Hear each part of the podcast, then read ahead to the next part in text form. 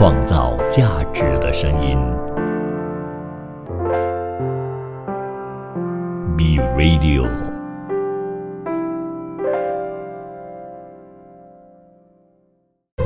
一段文字，一寸养分；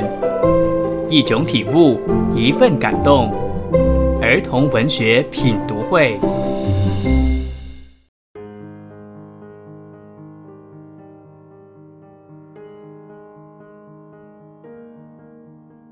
儿童文学品读会，您日常的生活点缀。你好，我是 Vincent 武维。如果你有追踪我的 FB 或者是我的 IG 的话呢，我的 IG 是 Vincent_0827 的话呢，你会知道啊，我其实是一个猫奴。我们都会称那些养猫的人呢称为猫奴，因为呢猫就是有那种一脸不屑的感觉嘛。所以其实在儿童文学品读会的一开始，好像是前几期呢，我就已经做了在儿童文学世界当中的猫的形象的。不过呢，其实我不知道为什么大家一说到猫的话呢，自然而然的会想到另外一种生物，就是狗啦。而狗呢，相对起猫啊，它比较多的就是被人家形容为什么呢？被人家形容为人的心灵伴侣。所以今天呢，就要站在儿童文学的视角呢，去看看狗的形象到底是可以多么的多元的。而第一部作品呢，我觉得在9月的时候说这部作品呢还蛮适合的，因为呢9月除了就是阳历的9月之外呢，通常啊都会遇到另外一个农历的节日，也是我们华人非常盛大的一个节日，就是中秋节。所以呢，今天第一部作品要给大家分享的叫做月亮狗。这部作品当然跟月亮非常的有关系，不过呢，其实它的主题呢也并不完全跟月亮有关的，因为呢，我在中秋节的那一期，也就是接下来的几期呢，我会给大家专门的就是做月亮相关的主题，所以大家可以期待啦。那现在呢，大家先来听书吧。第一本书叫做《月亮狗》，到底月亮狗会说些什么呢？一起听书吧。《月亮狗》，图尤塔·比克尔，文娜娜·莫斯特，翻译陈俊，21世纪出版社出版。月亮狗。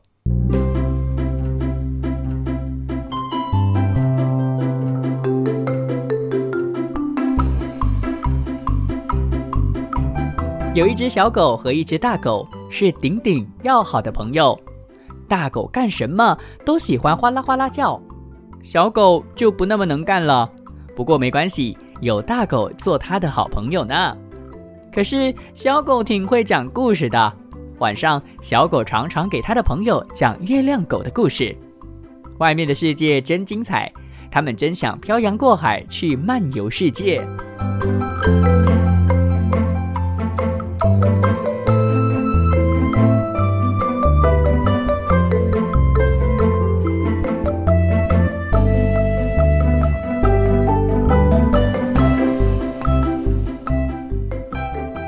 有一天，忽然来了另外一只狗，那只大狗就不愿理睬小狗了。小狗好伤心哦，它抬头看月亮，月亮也不见了。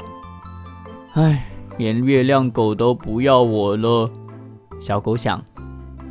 回到家，它打开门，怎么会呢？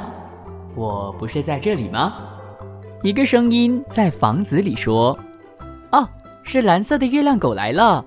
整整一个夜晚，小狗和月亮狗都在一起玩，他们给星星挠痒痒，挠得星星直眨眼睛。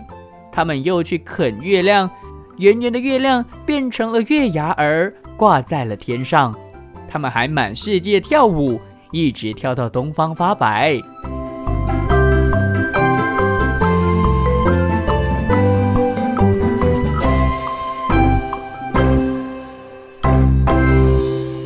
太阳就要升起了，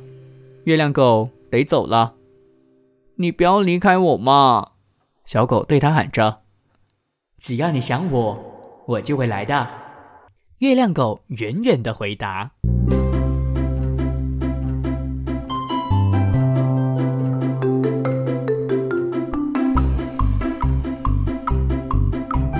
第二天上午，大狗又想起了和小狗一起度过的快乐时光。你愿意和我玩吗？大狗问。小狗当然愿意了。这一天，三只狗在一起玩得真开心。夜晚，小狗躺在床上，闭上双眼，等待着蓝色月亮狗的来临。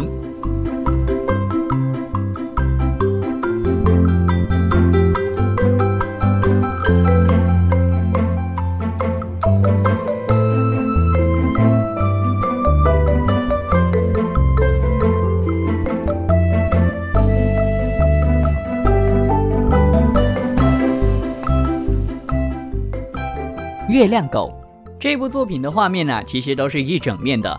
所以你感觉很像在参与一场画展，一边听故事一边看画的。反正啊，这是一部呢，我觉得画面都非常漂亮的一部作品。那值得一提的就是呢，这部作品真的是充满着儿童本味哦，因为这本书当中完全没有人类，所以呢，里面的月亮狗啊，完全没有大家印象当中的忠心，而是默默的在月亮上或者是你看不到的地方陪着小狗的。而且蓝色的月亮狗的形象啊，其实显得特别的温柔，不管这只月亮狗到底是小狗梦里想象的还是它真实存在的也好呢，我觉得根本就不重要，因为这就是儿童文学好玩的地方嘛。最重要的就是啊，因为见到了这个月亮狗之后呢，让小狗领悟到，让小狗知道呢，其实自己还是很喜欢大狗的，也因为这样呢，而忘了自己在白天啊大狗怎么样对他，而他如何对大狗觉得失望的。那我觉得啊，这个情节呢相当之重要的，因为孩子也是一样的嘛，很多时候呢他们情绪来得快去得也快，所以啊大人有时候呢可以用这种方式去处理他们，将那些吵架的孩子呢稍微的分开一下，过了一阵子他们的气消了之后呢，自然还会成为好朋友了。那上个星期啊，其实我就有去参与了一个中学生的一个分享会，那里面呢刚好就有提到友情这件事情的，我们就开始讨论，你生活当中有没有跟朋友吵架的经验啊等等的。那有其中一个孩子呢，他就跟我分享了，他说啊，他的的确确呢在个性上啊跟一个新认识的朋友呢并没有非常的谈得来，所以呢他们就莫名其妙的疏离了。不过我就再问下去问他，那你们之后怎么样成为好朋友的时候呢，他们竟然就是回答不出来。那也可以得到一个结论是什么呢？就是啊，真的像这部作品当中所说的，或者是这部作品所创作的那个情节一样的，或许时间可以证明一切啦。时间一过之后呢，大家似乎已经忘记掉了对方的不好，然后呢，又成为了好朋友。那我特别喜欢这部作品的最后的一个画面，最后两面的画面哦。一张呢是小狗和月亮狗飘在星空当中，而另外一张呢则是小狗和大狗背对背拥抱，然后呢在看似大海上的一个孤岛上休息，什么也没说，完全没有任何一个文字，但你却会感觉非常非常的温馨。所以呀，今天只用声音来给大家呈现这部作品，希望大家呢可以去找21世纪出版社所出版的这部作品《月亮狗》，把它找出来，把它买回家去收藏，好好的去感受它每一个画面所带给你的温馨。创造价值的声音 B Radio 儿童文学品读会，您日常的生活点缀。你好，我是 Vincent 武维。在我刚刚开始做儿童文学品读会的时候呢，就很快的就给大家做了其中一期，就是儿童文学世界当中的猫的形象的。那当时候呢就有提到了《爱丽丝梦游仙境》当中的一只猫，而那只猫呢可能让人觉得有一点神神秘秘或稍微有点可怕的。而说到《爱丽丝梦游仙境》啊，自然而然会让我想到的就是英国的作家。为什么英国作家在儿童文学史上这么的出名，甚至影响了儿童文学史呢？我先 hold 住，先不要跟大家说，先给大家分享这部作品，也是英国人所创作的第101只斑点狗，英文的名字呢叫做 The Hundred and One Dalmatians。 它其实是一个英国作家叫做多迪史密斯在1955年的时候所撰写的儿童文学作品哦。那她呢是英国的女性儿童文学作家，也是剧作家，代表作呢就有今天要给大家分享的 The Hundred and One Dalmatians，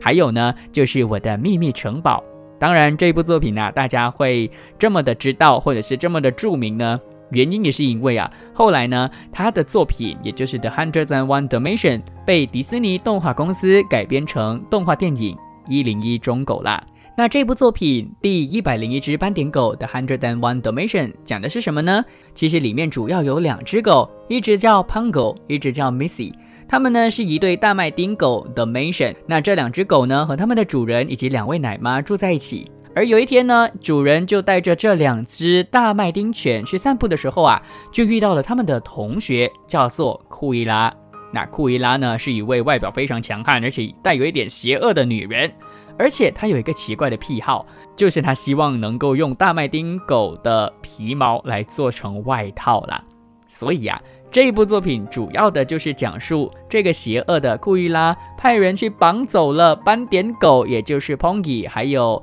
Pongo 以及 Missy 之后的这个非常冒险的一个过程啦。而我觉得这一部作品为什么会被迪士尼改编成电影呢？我觉得最重要的一点就是啊，因为这个故事呢可以说是完完全全的从狗狗以及小动物的这个视角呢去出发，非常适合孩子去阅读，所以呢也非常适合非常梦幻的迪士尼，所以呢迪士尼才将这部作品改编成电影啦。那当然电影呢可能稍微的跟原创的这个文学作品呢稍微的不一样，不过呢大致上也并没有非常大的差别的，所以大家呢真的可以去找来看，版本非常多。当我说到这种非常经典的儿童文学作品的时候呢，我不会跟大家去说到底是哪一个出版社的，因为真的有非常非常多的版本啦。那值得一提的就是呢，刚刚给大家说了，迪士尼啊他就将它翻拍成电影之后呢，这一部作品也就是101忠狗的动画电影呢成为了1961年10大最受欢迎的电影之一，而且呢也因为太受欢迎了，所以这部作品还在1969年、1967年、1985年还有1991年重新上映的，反正就是非常非常的成功了。不过儿童文学品读会并不是一个电影为主的一个节目啊，所以呢我突然间就有一个疑问就是啊，刚刚在开头的时候就给大家提到的，为什么那么多的儿童文学在20世纪就闻名于英国呢？或是我们一想到儿童文学自然而然会想到法国、英国、德国这些国家呢？我就特地去找了资料，原来还真的有原因的。现在呢给大家分享我手上握着的这本书，这本书呢是黄云生当主编的一部作品，叫做《儿童文学教程》，里面就有解释了为什么英国会突然崛起一阵儿童文学的趋势。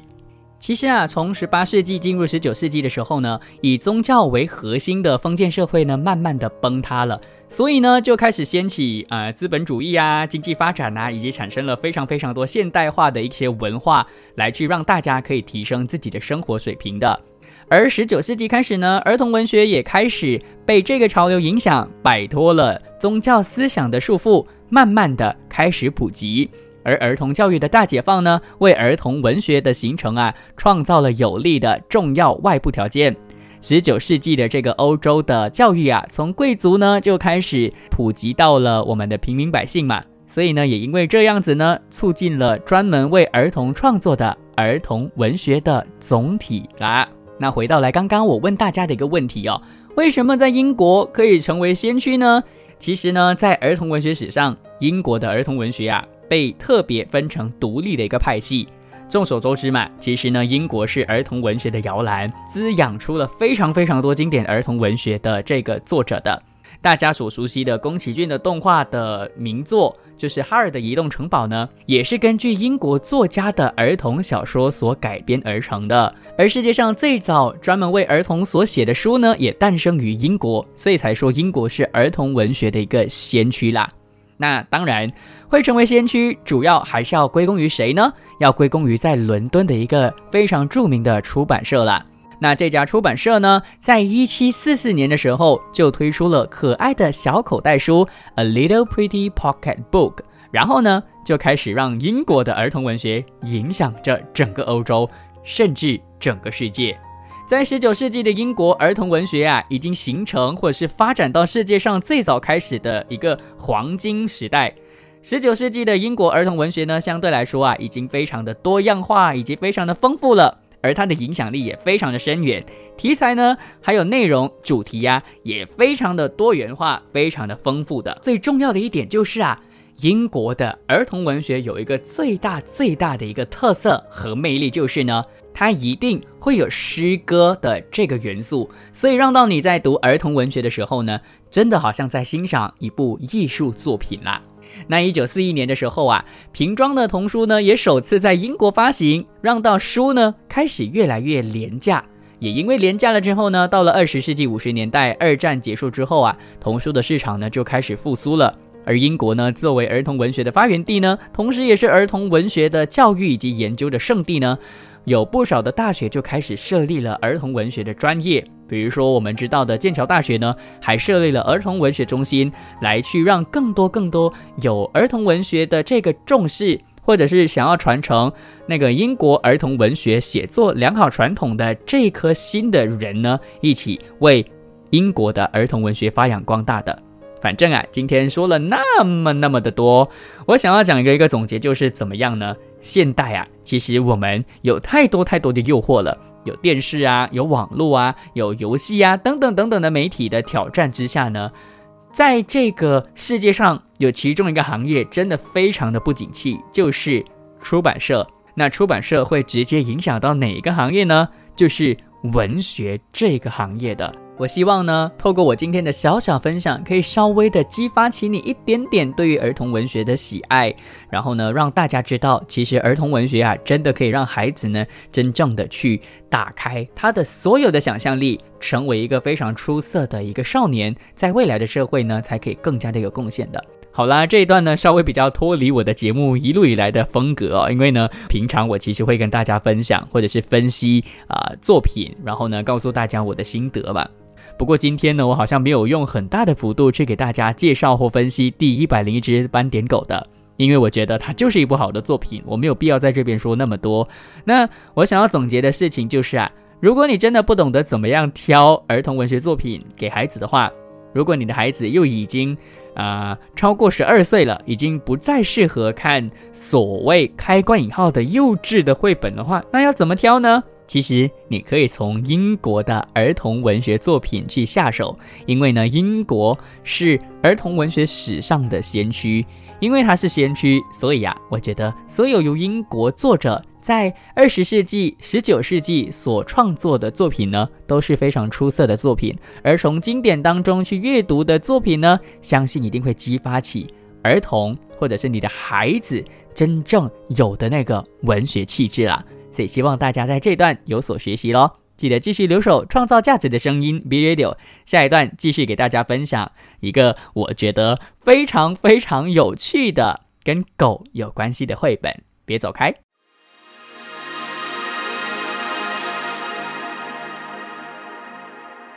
创造价值的声音 B Radio，儿童文学品读会，您日常的生活点缀。你好，我是 Vincent 武维。今天的儿童文学品读会呢，是在儿童文学的世界当中的狗的形象啦。而说到狗的话呢，其实大家应该就会有一个想法，就是养狗啊是必须要花一段时间去训练它的嘛，对不对？不像猫咪啊，其实猫咪呢是很难训练的。比如说呢，猫咪有一些行为是捣蛋的话呢，你是很难好好的教它的，因为猫咪的确是一个比较难驯化的一种动物啦。不过说到狗，大家自然会想到训练过的狗嘛，对不对？而这部作品呢，它的名字如果我没有特别说，你是不会知道它是跟狗有关系的一部作品。作品的名字只有2个字，不行，就是 cannot 其实啊，不行这一部作品呢，是我在哪里看到的呢？其实是我在一个宠物训练师的频道当中看到他介绍的。宠物训练师到底是什么样的一个概念呢？就是简单来说啊，你的宠物呢，可能有些行为你并不知道它为什么会这样，可能乱大小便啊等等的。那宠物训练师的工作呢，就是要去到你的家，去给你去看一下你的环境，去好好的了解为什么这些狗啊或猫啊它有这样的一个行为，然后呢对症下药，对于这些宠物的行为呢进行培训，然后改善宠物和主人之间的生活的。而这个频道的名字呢，其实叫做我是香菇Mushroom， 所以如果大家对于宠物训练师有兴趣的话呢，可以去 follow 他的频道啦。好，言归正传，不行这部作品他说的是什么呢？为什么这个宠物训练师会特别的介绍呢？一起来听说吧。不行，作者玛塔·艾德斯，翻译梁若寻，格林文化出版社出版。不行，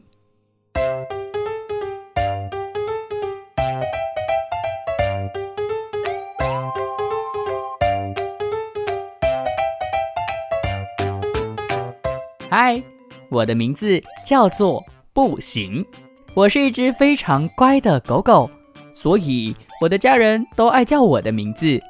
为了帮他们省时间，我都用跑的。步行。大家吃饭前，我会先试吃，才能够确定食物都很安全。步行。我会帮他们在花圃里挖宝。步行。他们上床睡觉前，我会先把被窝弄得暖乎乎的。不行。我的家人一定很爱我。不行不行不行不行不行。我也很爱他们，但是有件事我一直搞不懂。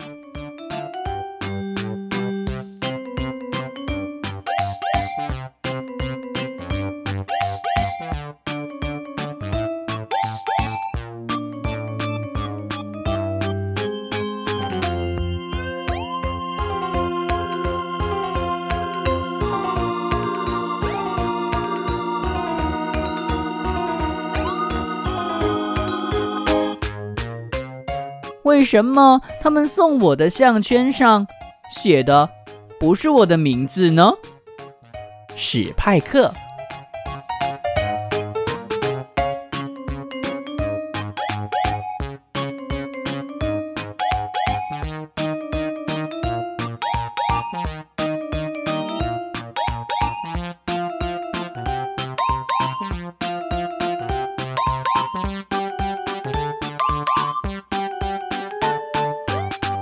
不行。其实或许因为儿童文学品读会并没有画面嘛，所以你没有办法呢好好的去看得到这只狗它在画面当中的表情的。其实它所做的每一件事情啊，你都感觉得到它真的很单纯，它并没有任何的恶意的，也没有那种做错事之后要悔改的那个感觉啦。那可能会让人觉得为什么他其实会做这些事情呢？我们都懂里面所说的不行根本就不是他的名字，他真正的名字呢叫做史派克。为什么大家都说不行呢？当然是因为呢他真的在做一件错的事情，而主人呢就一直告诉他你不可以这样，那让到这只狗误会以为自己叫做不行。所以其实这部作品啊，这个作者他非常的有智慧，它反映了我们的生活哦。我们的生活呢，很常会因为偏见而导致到我们有错误的判断。其实就包括了狗狗，他们可能呢，真的就是一心想要这样做，那你只是跟他说不行，导致到他有错误的判断而已的。那我们要怎么样去摆脱刻板印象或是摆脱偏见呢？其实啊，只要我们真真实实的去面对你身边的每一段感情的话呢，你不要用既定的印象去进行不正确的沟通啊，我相信呢就不会有这一些所谓的误会发生了。虽然这部作品它因为是儿童文学，里面的误会是非常美丽的、很漂亮的误会，但是如果把它搬来现实社会的话呢，这个误会我觉得有时候会相当的尴尬的。所以啊，我觉得真的这一部作品呢是还蛮值得我们去反思，我们要怎么样在生活当中去摆脱偏见的。归根究底，为什么那只狗会捣乱呢？我觉得啦，你应该要找出原因，对症下药。我对狗呢是没有很多的这个经验的啦，不过呢我对猫的确就有这样的经验。大家有 follow 我的 Instagram Vincent_0827 的话呢，大家都知道我有一只猫嘛。那猫其实都会抓家具，这是非常正常不过的事情的。那既然你阻止不了它的话，那你要怎么做呢？你要做的就是你要去买让它可以能够抓的那个猫抓板，又或者是你自己呢要买防抓的那个家具。那如果呢猫真的抓了，至少你的家具也不会被抓到。那或许大家又有另外一个这个疑惑或者是一个想法，就是猫它在抓你的这个家具的时候，你买一个防抓的啊，不就是宠坏它吗？那我想要说的就是啊，宠物它或许真的不是故意要去抓的，那是它的天性嘛。也或许还有另外一些原因，就是它可能在引起你的注意呢，对不对？还是有可能在不知不觉当中，有时候它在抓那个你的家具的时候，你却给它食物吃，让它误解以为原来啊我抓了这个家具之后呢，我就可以有东西吃。所以啊，其实不知不觉的你有了非常非常多的一些错误的举止，让它有了错误的认知啦。当然刚刚分享的都是对于猫对于宠物的一些误解嘛，回到来家长本身呢，我们有时候的确呢不应该一直都和捣乱的孩子说不行的。我记得之前呢在一个教育机构被培训的时候啊，有说过教育孩子的4个原则，有其中一个原则呢就是要说正向的话。比如说当一个孩子他回答错误的时候呢，我们很自然的都会说你不对了，或是你错了。那正向的方式要怎么样呢？你应该要说这是一个很棒的尝试哦，但是你能不能再仔细想想再试读一次呢？那当你用这种方式教育告诉孩子的时候呢，这个开关引号犯错的孩子呢，他是知道自己已经做错的，但是呢他不会有受伤的感觉，而在班上呢也不会有那种他做错了然后大家嫌弃他的感觉。最重要的就是呢，如果你在班上这样做的话，你把思考的这个主导权放回孩子的身上，那孩子呢自然而然的就会积极上课，因为他不会受伤，他喜欢你的课了。所以我觉得这部作品虽然非常的简单，整体上并没有非常多面，但是呢却是非常有智慧的一部作品。这部作品呢获得美国月光童书奖的银奖，英国诺丁汉的图书奖，英国剑桥图书馆一读再读奖，英国水石书店童书入围奖，以及英国人人书奖的入围的。反正它是一部非常非常出色的作品。那在博客来的网站当中呢就有这么一段话他说，善良其实是孩子的天性，助人呢也是孩子的天性的。帮助别人呢不仅可以让孩子有成就感，在人际关系上呢也是相当重要的。可是孩子一开始可能会找不到对的方法，就像不行这只狗一样的，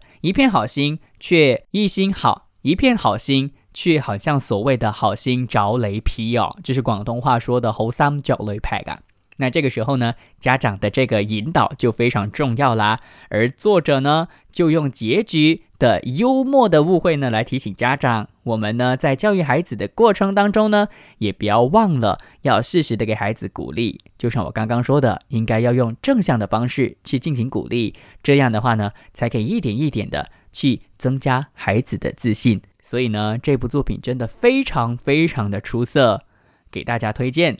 不行。创造价值的声音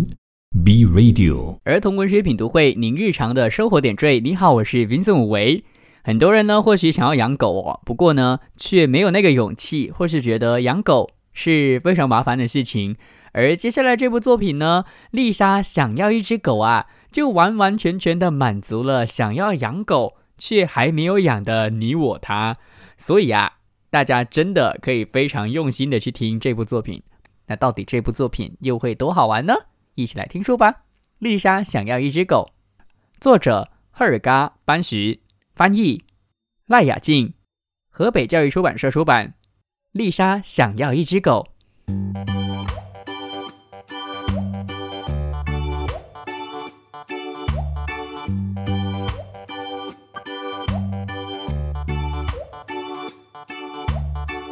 我想要一只狗，丽莎说。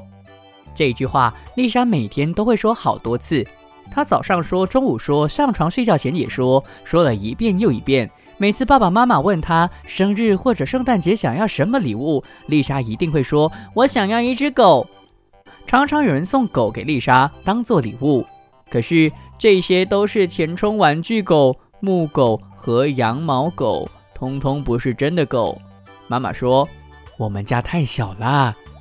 我只要很小很小的狗狗，不会占地方的。丽莎向妈妈请求，爸爸说我们没有时间照顾狗，我每天都会带它去散步，喂它吃饭，也会陪它玩。丽莎向爸爸保证，妈妈说如果我们到别的地方度假怎么办呢？丽莎说爷爷也会一起去的，我们可以一起照顾狗狗啊。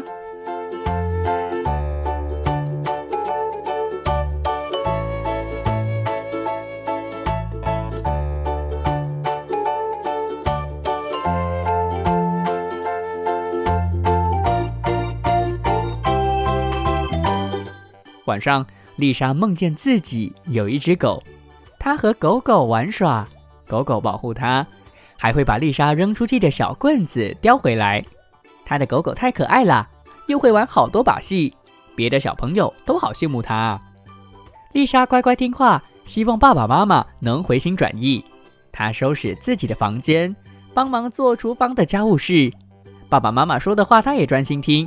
虽然丽莎这么努力，他们的想法还是没有改变。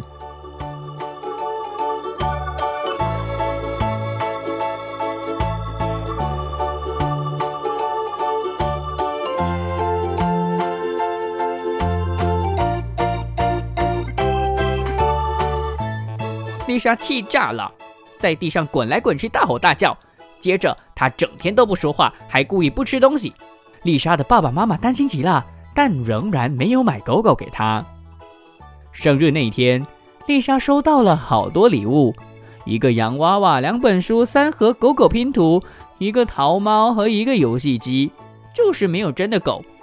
丽莎决定自己解决这个问题。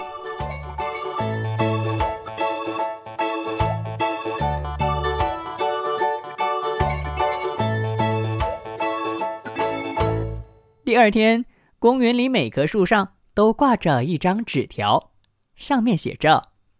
我想借狗狗，我会带它散步，陪它玩耍，逗它开心，什么品种都可以，只要可爱就好啦。丽莎，哈伯巷15号7楼。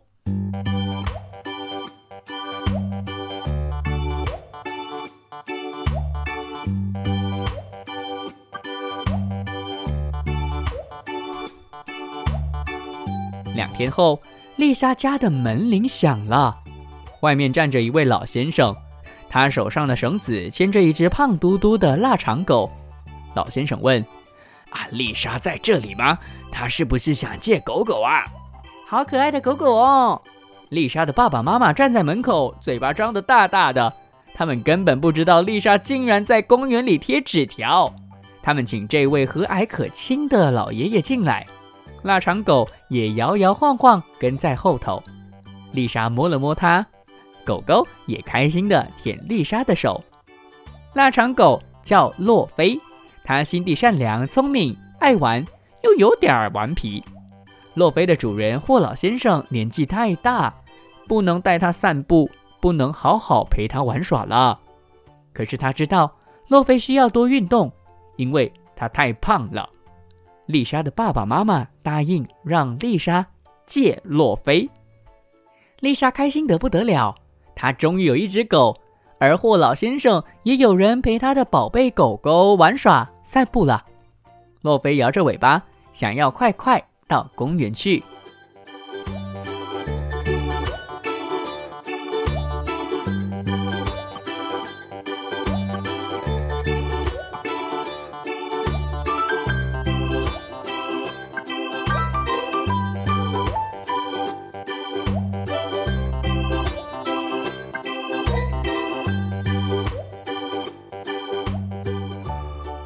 丽莎想要一只狗。